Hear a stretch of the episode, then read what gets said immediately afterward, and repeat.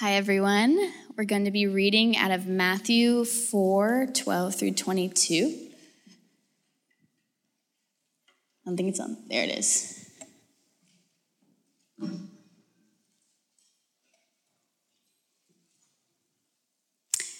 Now when we when now when he heard that John had been arrested, he withdrew into Galilee and, leaving Nazareth, he went and lived in Capernaum by the sea in the territory of Zebulun and Naphtali, so that what was spoken by the prophet Isaiah might be fulfilled. The land of Zebulun and the land of Naphtali, the way of the sea beyond the Jordan, Galilee of the Gentiles.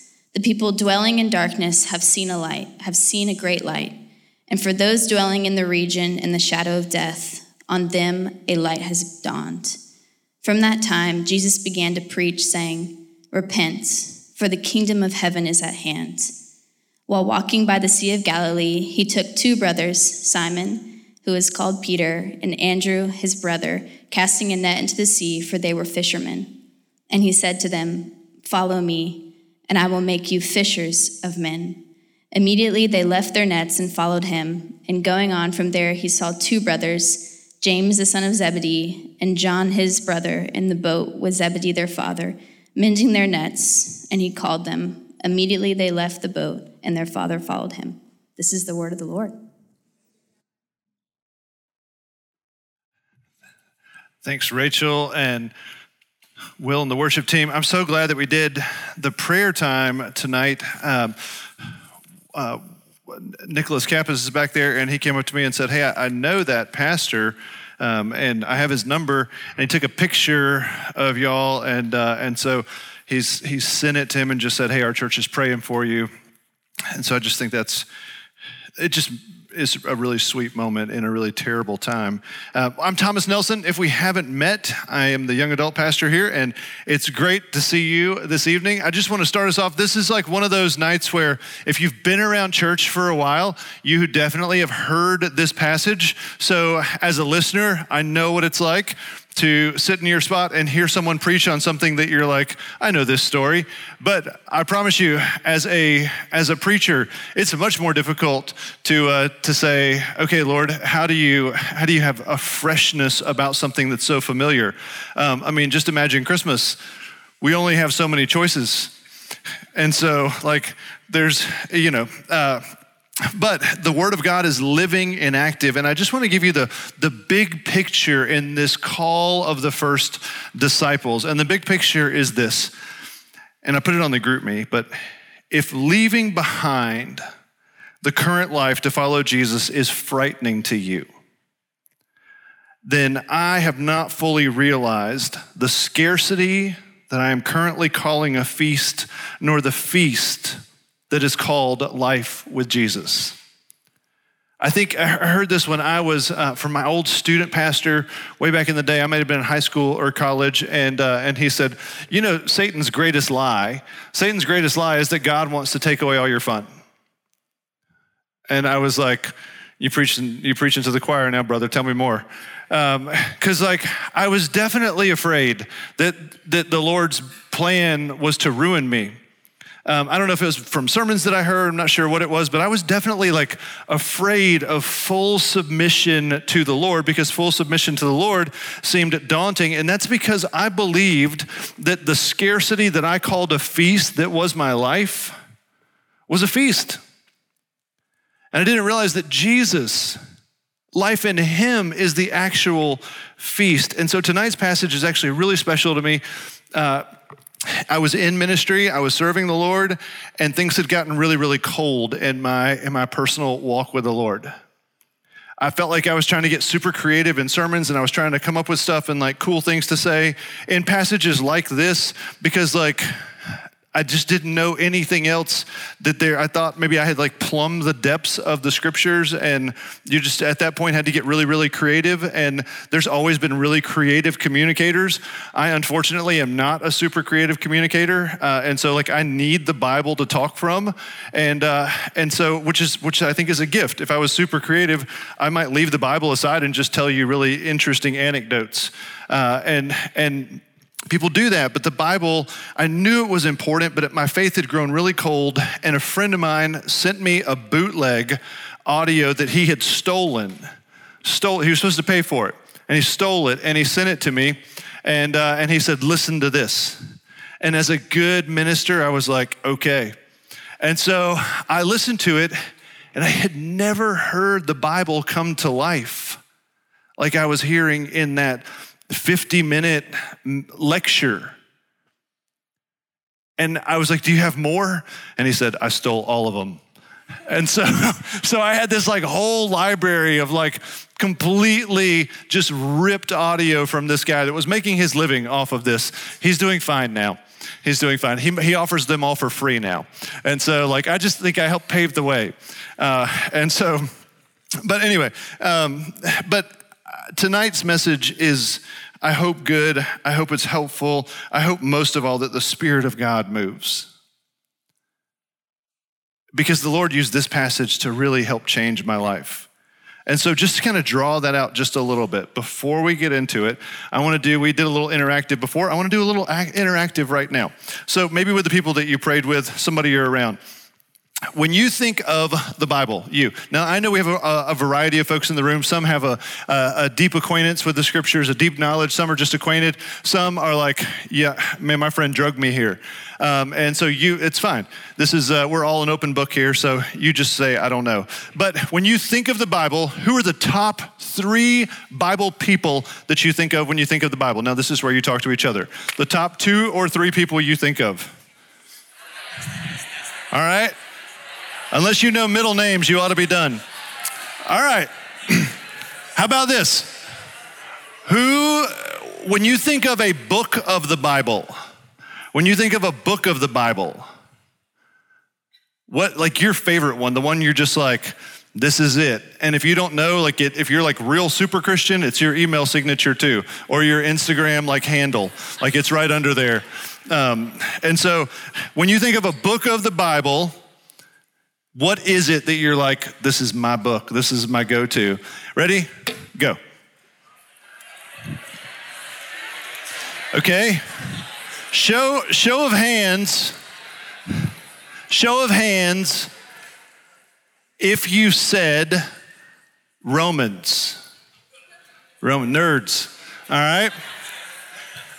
Show of hands if you said like one of the one of the other epistles, like Colossians or Philippians or uh, yeah. Okay, there we go. I see that. There we go. Anybody say an Old Testament book? Just raise your hand. All right. Very good. How many? Your friends are next to you. You can't lie on this. How many of you said one of the four Gospels?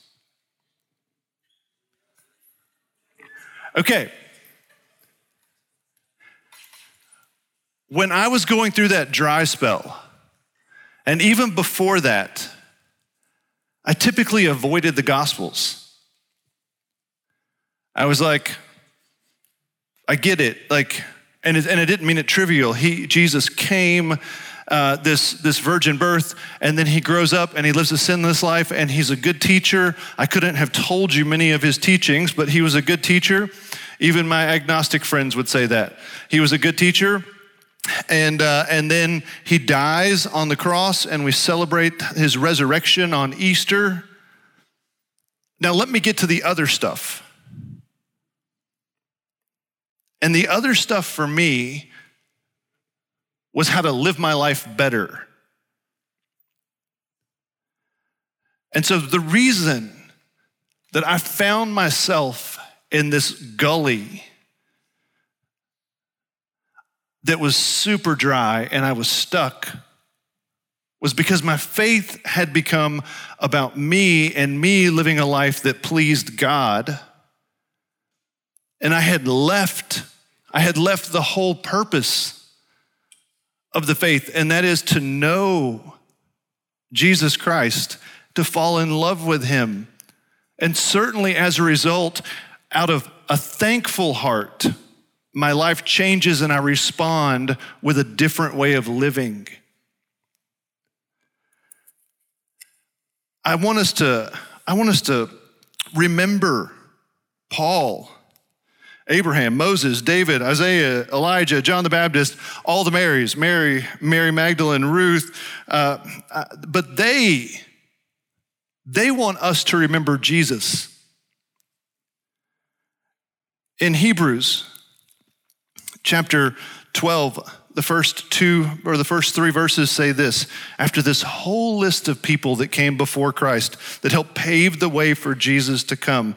It says this Therefore, since we are surrounded by so great a cloud of witnesses, let us lay aside every weight and sin which clings so closely, and let us run with endurance the race that is set before us, looking to Jesus, the author and perfecter of our faith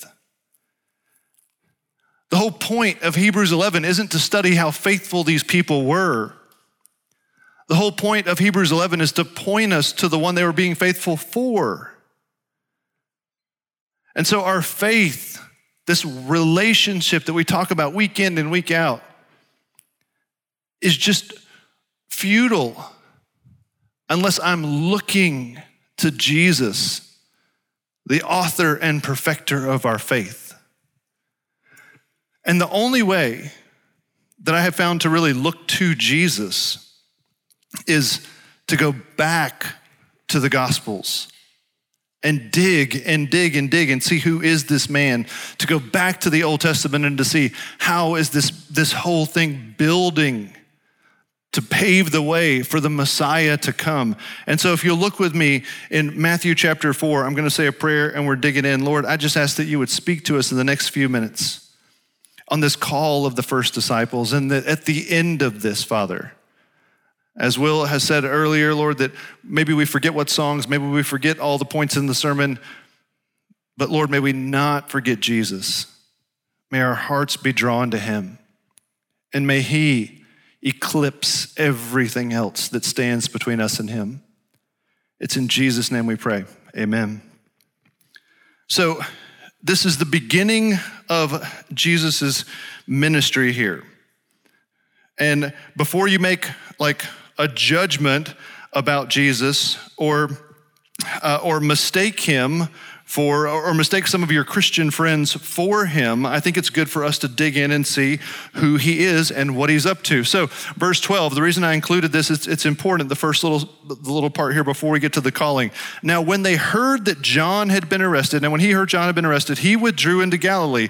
Leaving Nazareth, he went up into Capernaum by the sea he lived in the territory of Zebulun and Naphtali, so that what was spoken by the prophet Isaiah might be fulfilled the land of Zebulun, the land of Naphtali, the way of the sea, beyond the Jordan, the sea of the Galilee of the Gentiles. The people dwelling in darkness have seen a great light.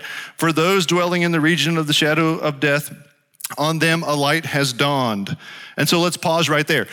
You and I typically would read something like that and we'd be like, okay, let's get to the calling of the disciples and let's figure out why in the world they would immediately leave their jobs and follow Jesus. But you have to go to this part before you can get to that part. That's why it's in here. No word is wasted. The Holy Spirit doesn't waste words. I waste words. The Holy Spirit does not waste words. And so, what happens here is we see the setting. Jesus is leaving where he grew up in Nazareth and he's moving to a new place. There's a whole backstory. I scratched it all out on my notes because this is a sermon and not a class. And so I scratched it all out. And so he just, trust me, he needed to go here. So he goes up to the Sea of Galilee. The Sea of Galilee is a freshwater lake. It's just called the sea.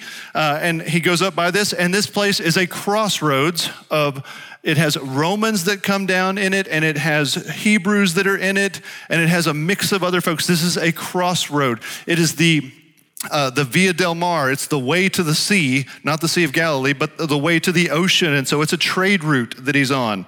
So he goes and he lives there. And then there's two verses that are quoted from the prophet Isaiah.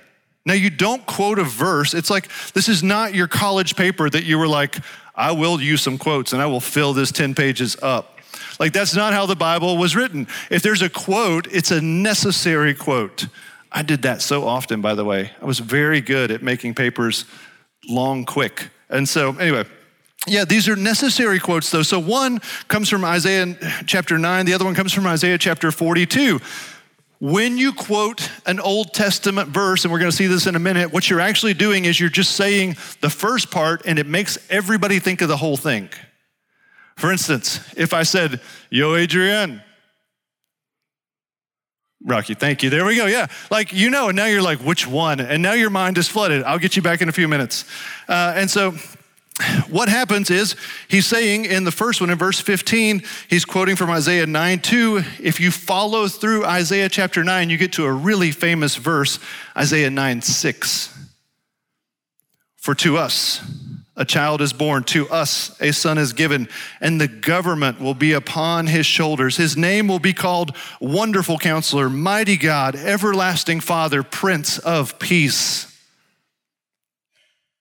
what is Matthew showing his primarily Jewish audience, because that's who this book is written to? He's saying, Do you know who moved to the Sea of Galilee?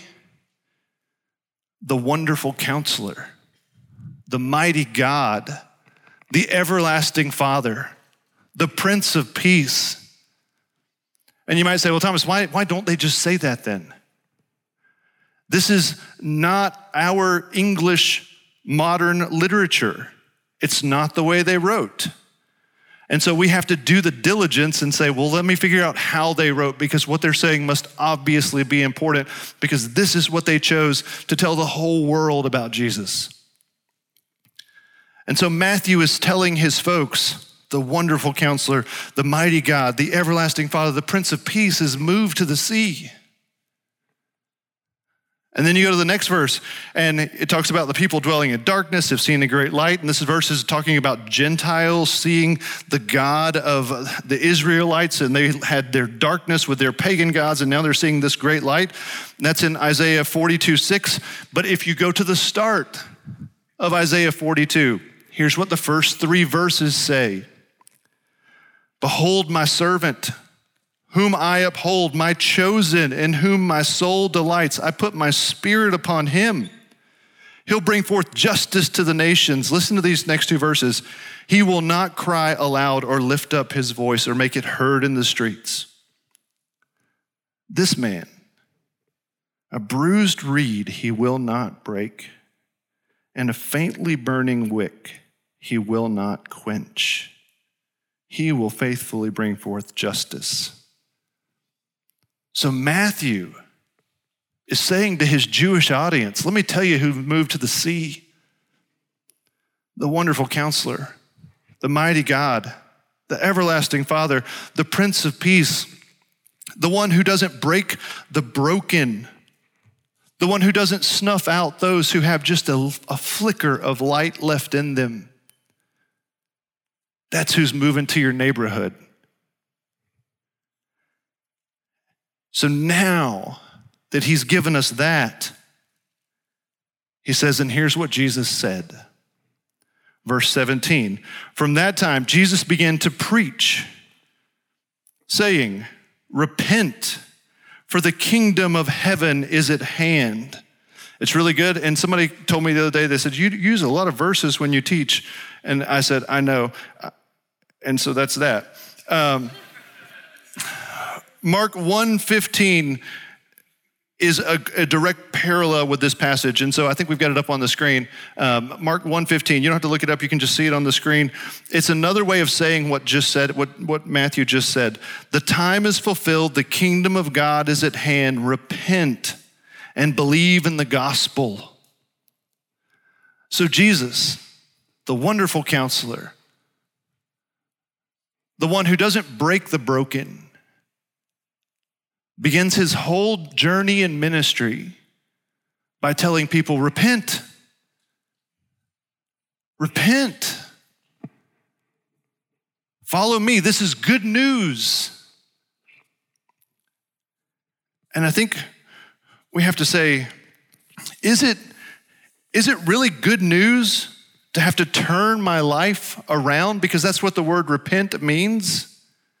I thought he wasn't breaking people. I thought he wasn't snuffing out the ones who are just barely lit. To tell someone to alter the course of your life is not, is not super friendly unless they're headed down a really bad path. And unless you've got a way better alternative for them. And so, all of those things about him the, the wonderful counselor, the mighty God, the everlasting Father, the Prince of Peace, the, the one who doesn't break the broken or, or smush the, the ones who are almost burned out, it's all wrapped up in this one statement of repent. Repent. The kingdom of heaven is at hand. And so, this is where our story today comes in. And I want to tell you this story in, in two movements. First, how I originally saw it. So if you if you look on the screen, I think you'll you'll see the passage up here I've got it on my iPad, and so I'll just show it to you. What I saw when I first heard this story, before understanding the context of the scriptures, before understanding things like those two quotes were really important and what they really meant, I saw this as from that time Jesus began to preach, saying, Repent, the kingdom of heaven is at hand. Okay, Jesus is scary. If his first words to me are, You know, your life is wrong, I'm like, Oh, okay. And I'm supposed to sing songs to him but I probably should, or I'll go to hell. I'm stuck. I definitely believe that he saves me from my sins, but I also don't know if I like him. And so then we keep going, and it says, while walking by the Sea of Galilee. Now I picture this man walking by the Sea of Galilee going, Their lives are all wrong. All their lives are wrong. Hmm. And like, this is what I picture and this is not helpful for me. And so then he sees two brothers, Simon, who is called Peter, and Andrew, his brother, and they're casting a net into the sea for their fishermen. And he said to them, Follow me, and I'll make you fishers of men. I'm like, Okay, I can deal with that. Fishing's a hard job. Um, and so then he said to them, Follow me, I'll make you fishers of men. And immediately, this word always drove me crazy. Immediately, they left their nets and they followed him. Like, who does that? Do you know how many sermons I sat through before? Name a sin, any sin that I have dealt with, any sin I'm dealing with. Do you know how many sermons I have sat through before I'm like, I should probably do something about that? Like, who are these people? How do they immediately just follow Jesus? And so now I'm thinking, well, I've already failed. They left their nets, they followed him, and then going on from there, Jesus is having quite a productive day. And going on from there, he sees two more brothers. James, the son of Zebedee, and John, his brother, in the boat with Zebedee, their father, mending their nets, and he called them, and there it is again, that, that word, immediately. They left their boat and their dad, and they followed him. And so, what I was left with at the end of this story was I guess I'm just a failure. I drag my feet. I don't know if I would let my life go. Is fishing bad? It wasn't like they were like, had a meth lab on the side of the road, and Jesus was like, guys, get out of the trailer, come with me. Like, it wasn't, this wasn't like, it's not like an episode of, this isn't Jesse Pinkman here. Like, it's, I know, it's an old show, but it's a great show. Um, I'm sure I shouldn't say that. Don't watch that. So, what I'm, what I'm saying to you is if you don't understand the context, what you see is a call to leave the world behind. You see no introductions. Did you notice that? There was no introductions. Did they, how did they know who he was? There's no introductions. Andrew, James, and John, they just, and Peter, they just leave with no questions. And how is this how Jesus works? You just get ambushed, and if you don't, uh, and if you don't go without asking any questions in return, then you're sunk. But the good news is, that's absolutely not how this story reads. It's just how it reads if you read it in 2023 with only your knowledge of your life. The Bible can't mean something to me that it didn't mean to them when it was written. This is a Jewish book. Matthew's gospel was written to Jewish people. So let me tell you how they would have read it. So when a Jewish kid was five or six years old, they would start school. And I'll show you there's, there's basically three paths to school for these Jewish kids. When they're boy, both boys and girls would attend school, but only the gifted kids would continue education past about the age of 15. So study begins at age five or six in elementary school, which is called Beit Sephar.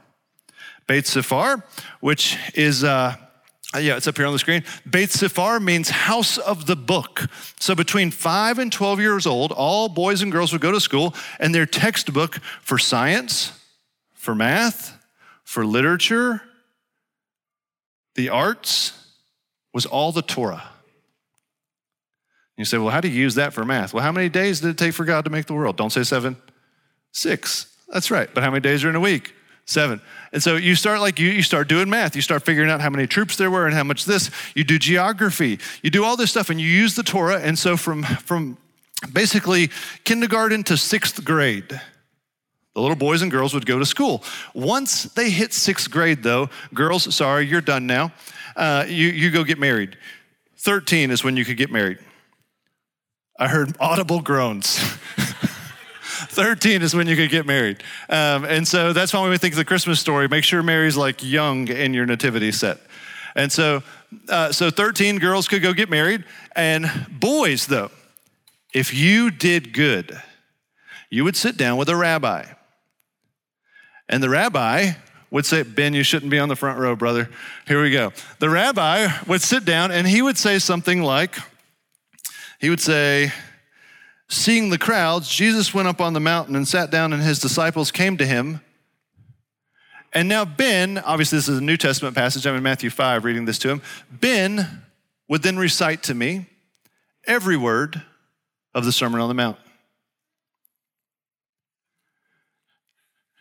However, they were supposed to, the advanced students have learned Genesis, Exodus, Leviticus, Numbers, and Deuteronomy. So don't cry when like your small group's like, we're memorizing three verses this week. they would have this Torah Q&A.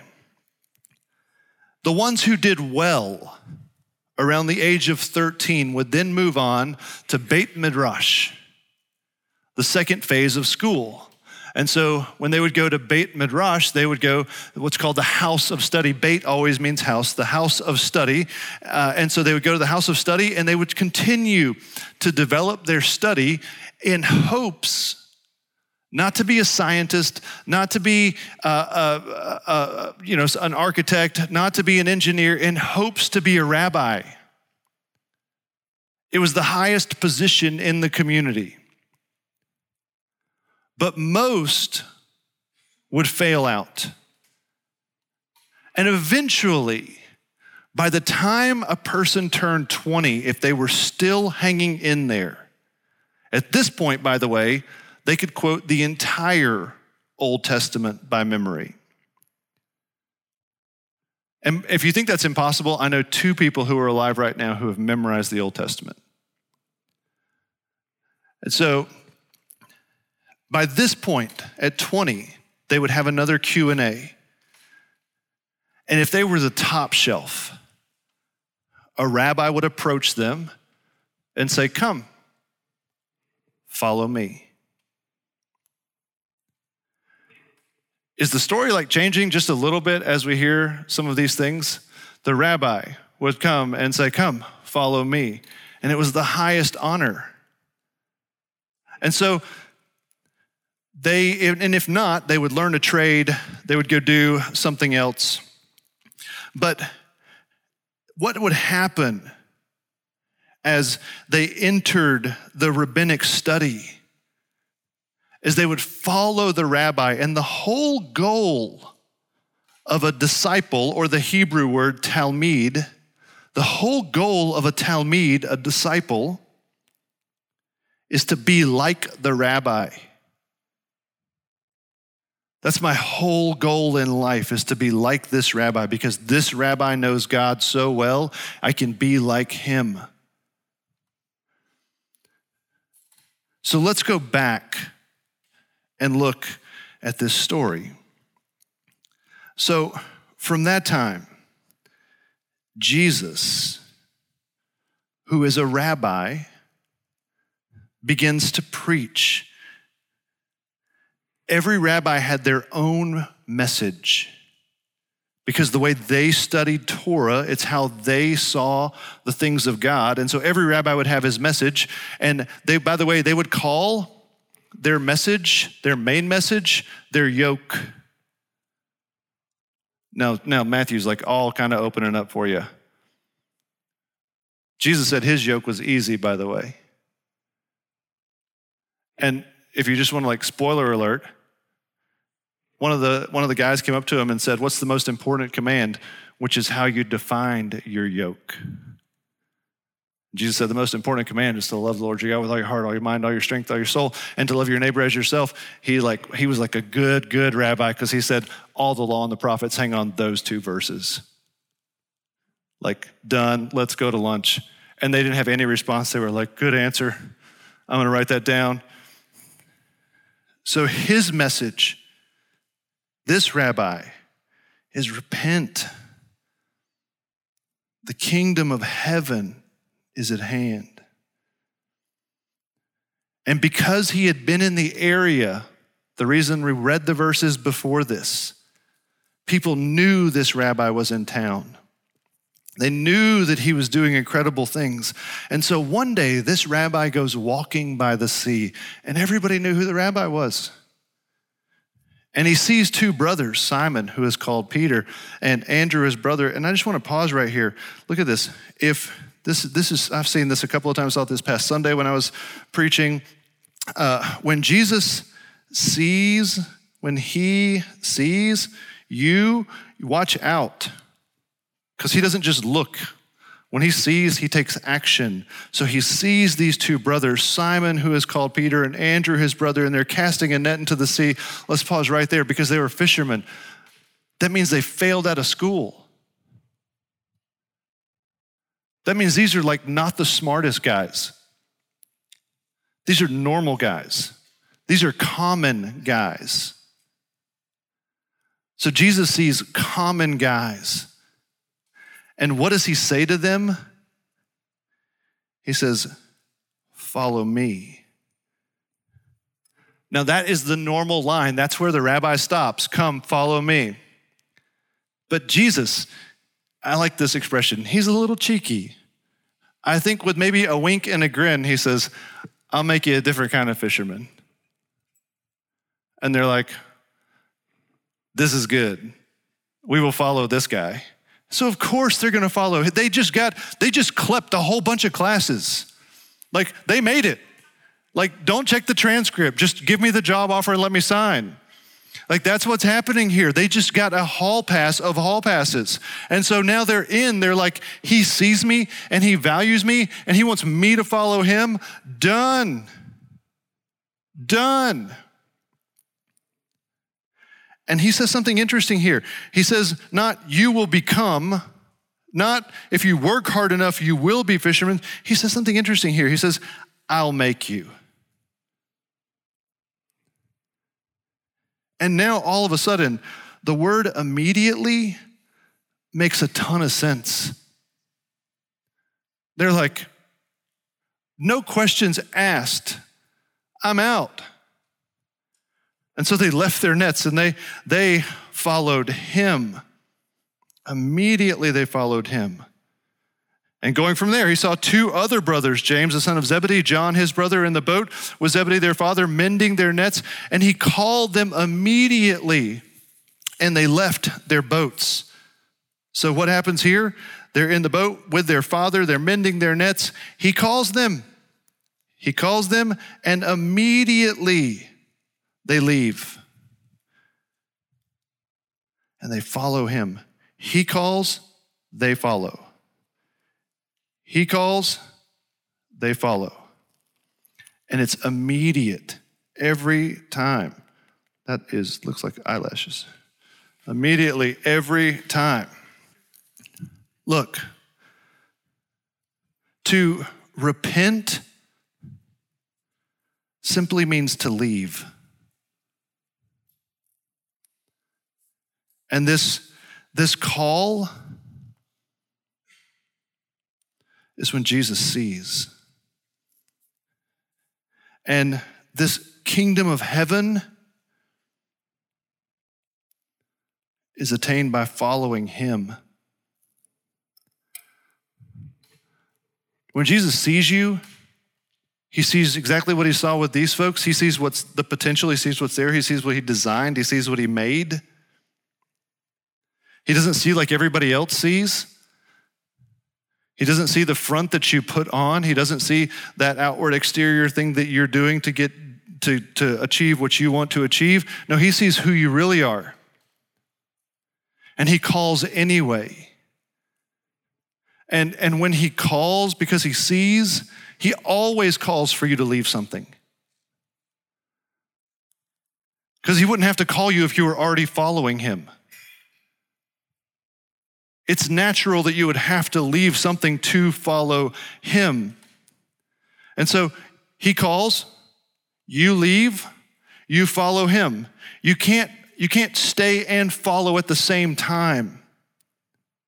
Because then you have two masters, and no one can serve two masters. They'll love the one and they'll hate the other, or they'll hate the one and they'll love the other. You can't, you can't stay and follow at the same time. You have to leave. And, and there was this expression that the rabbis would, that the, that the Talmud would say about their rabbi. And, and this, the man who I learned so much of this from, Ray Vander Laan, he's this incredible teacher. He's an old man now. Um, I think he's old. He's still alive. He's older than me. He's much older than you.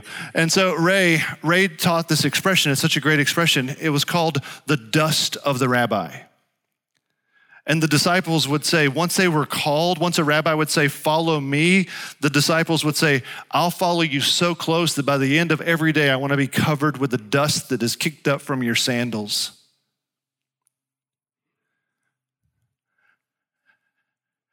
And so, this, this story captured my heart because I didn't know what I didn't know. I thought Jesus was this hard man making hard deals that were impossible to follow unless you just were, uh, unless you just hated being a fisherman. But when the key went into the lock and the, the, the, the chains fell off, and I started to see, oh my goodness, this is who he is. He's the wonderful counselor, the mighty God, the everlasting Father, the Prince of Peace. He's the, he's the one who doesn't, doesn't break the, the reed that is hurt. He doesn't snuff out the, the wick that's barely burning.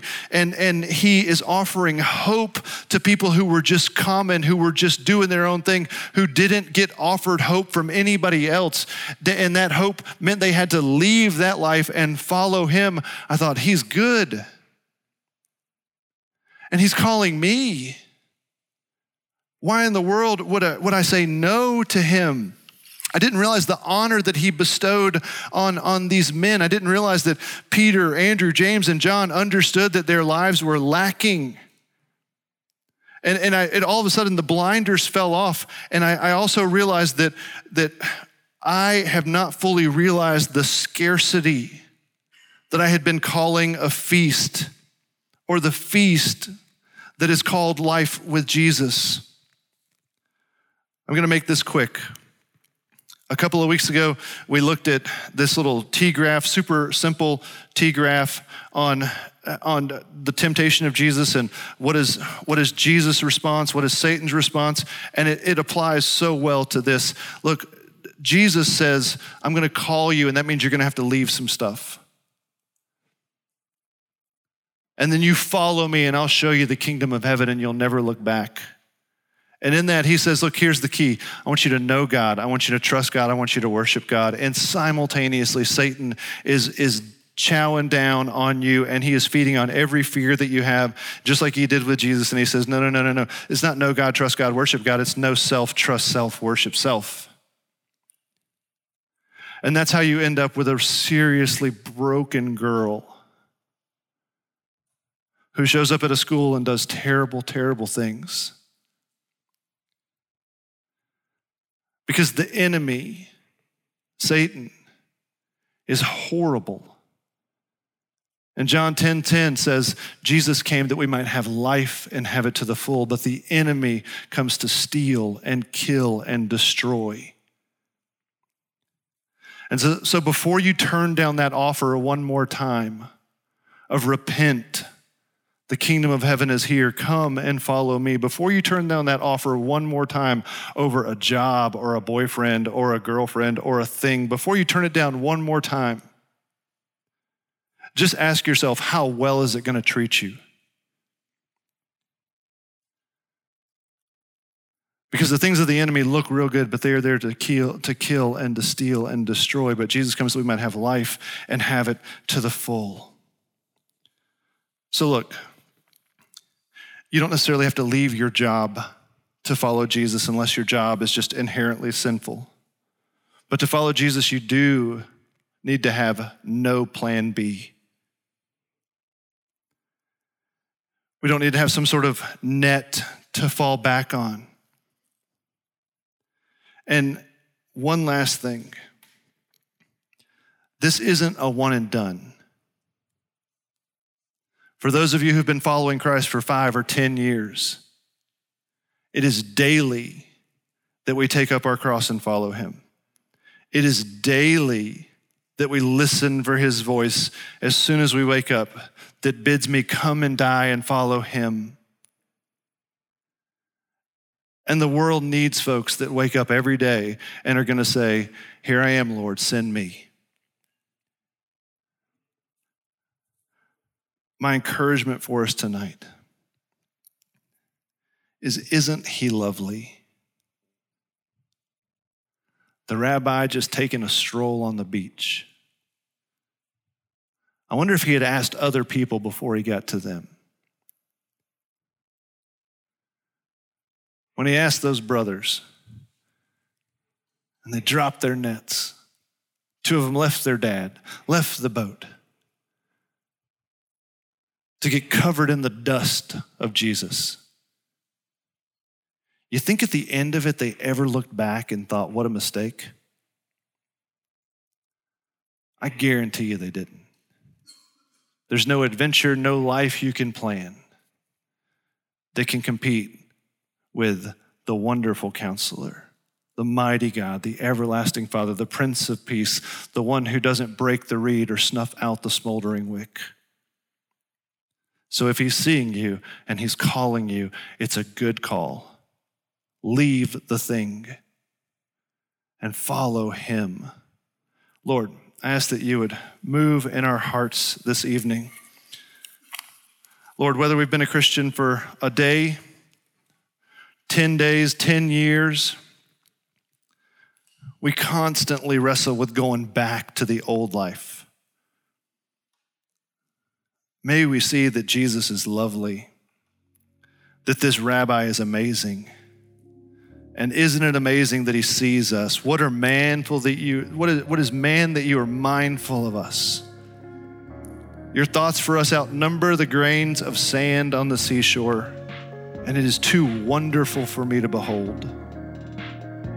Jesus, forgive me for holding on to the things I'm holding on to if they're contrary for you. Lord, would you convict my heart that I might repent, that I might leave those things and come and find life to the only one who really loves me.